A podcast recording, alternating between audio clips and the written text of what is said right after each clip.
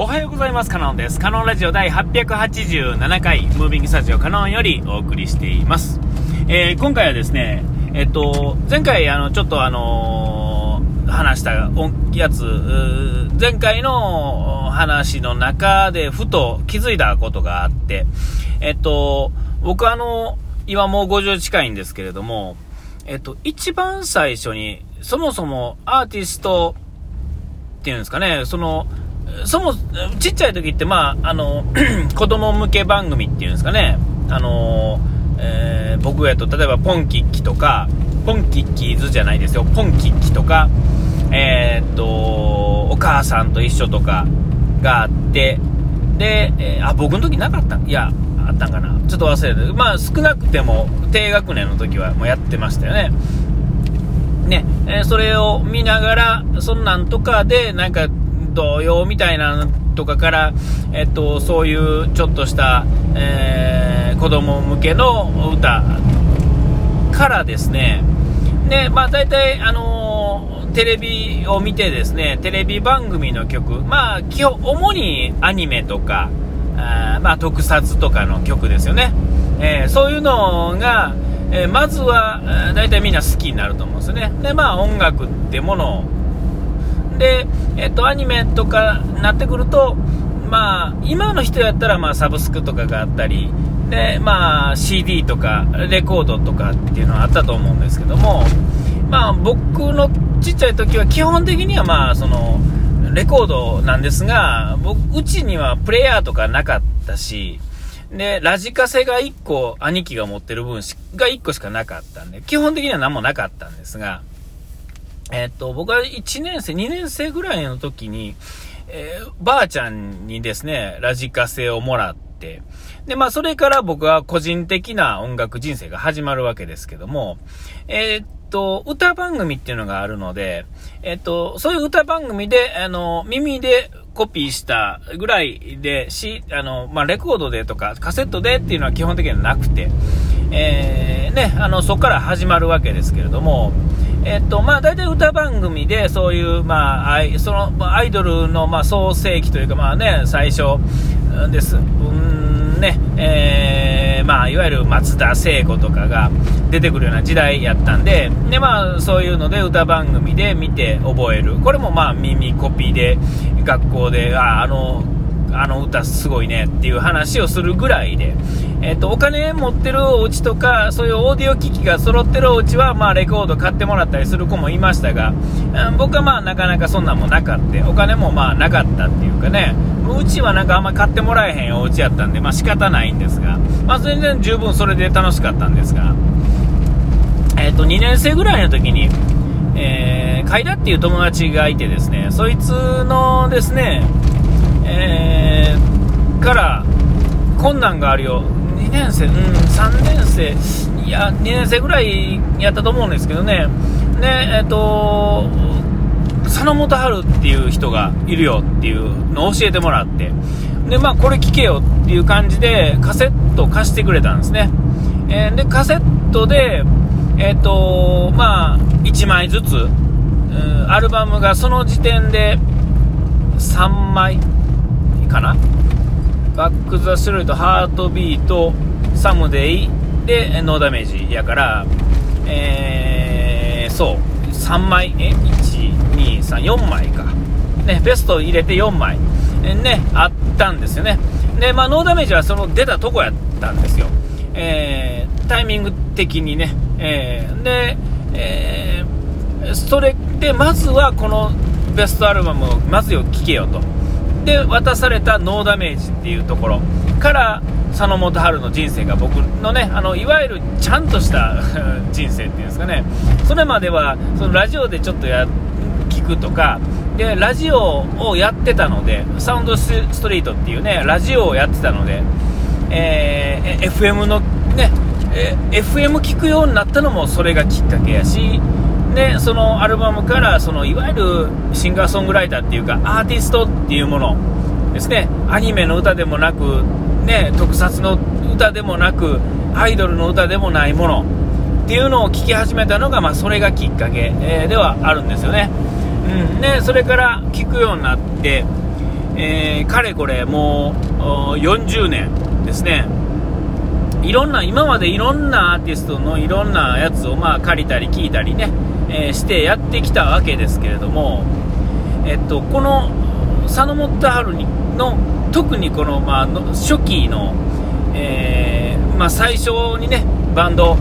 はあのハートランドっていうね佐野元春 With the Heartland っていう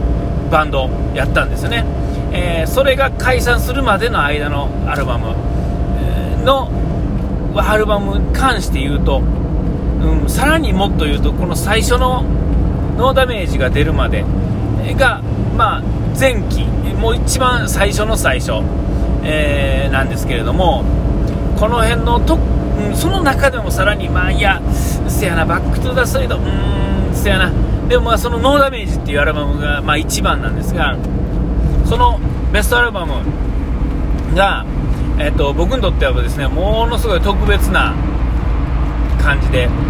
アルバムとは曲順が当然違いますね。ベストアルバムなんで。3枚分のアルバムのいい曲と。で、えーと、アルバムには入ってない別の曲っていうのがあって。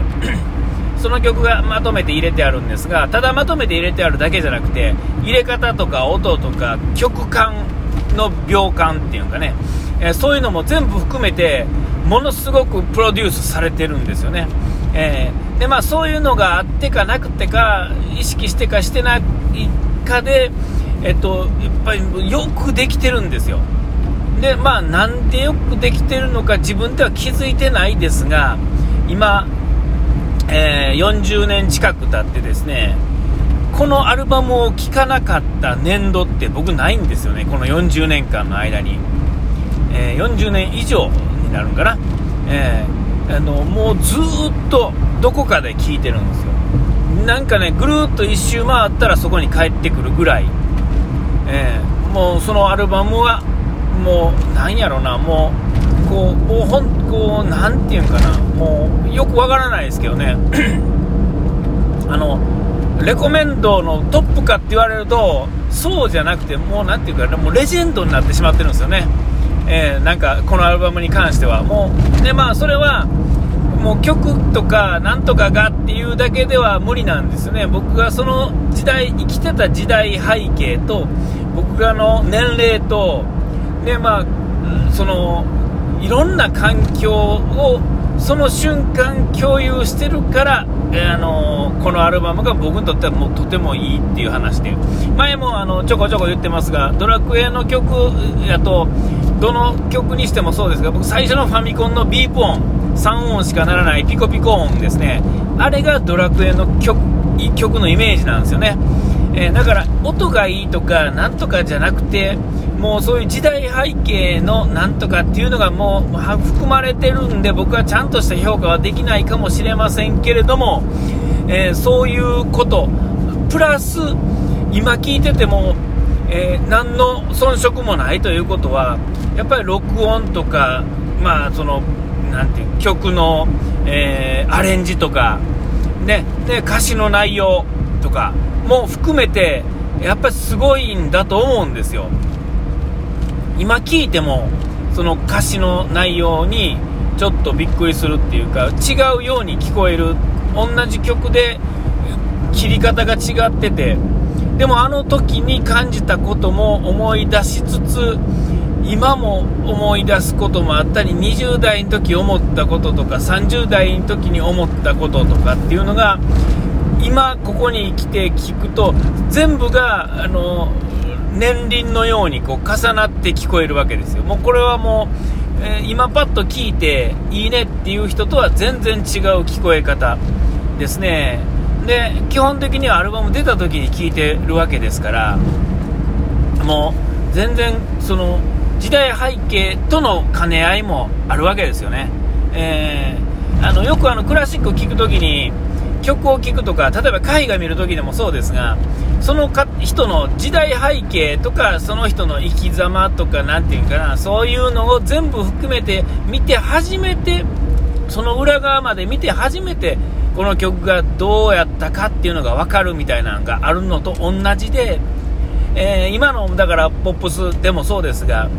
えー、その時代時代でやっぱりそのはや1曲のがやっぱり自分のそれぞれの時代のそれぞれの年齢のそれぞれの、ね、場所での聞いた思い出がやっぱり乗っかってくるんでやっぱりみんなそれぞれにそれぞれで違うもの。でもまあその時のまあ同級生やったりなんやったりとかその近しい友達とのなんとかとか、えー、そういうのも含めてそれぞれがそれぞれに持ってるものがあって、えー、これはもうあのこのアーティストにこの時に会えたとか、えー、そういうのはもうこれは逆に言うたらそ彼にしか会えなかったタイミングではあるけれども彼にこの年のこのタイミングで会えて聞けていいと思ったっていう、ことがもう何て言うんですかもう誰にも、どうしようもないその大切なものになってるわけですよね。ねね30代なら30代、20代、20代の若い時に聴いたあの曲僕がその時同じ曲を当然聴いてるわけですよね、歌番組とか見てて、でも入り方が全然違うわけです、入らないって言ってるわけじゃなくて、えー、やっぱり違うんですよね、いろいろ。えー、だからそのいろんな物事とか事柄と重なってとかいうのがあるんで、あれで。でその響くか響かへんかっていうのは新しい古いだけじゃないんですよ。だから僕今ももクロでどうのこうのっていうのもあるんですがえー、こういうのがちっちゃい時にあったっていうで今まで積み重なって年輪になってるっていうこのやつ。でこのアルバムが今僕はまだ聴けてるっていう、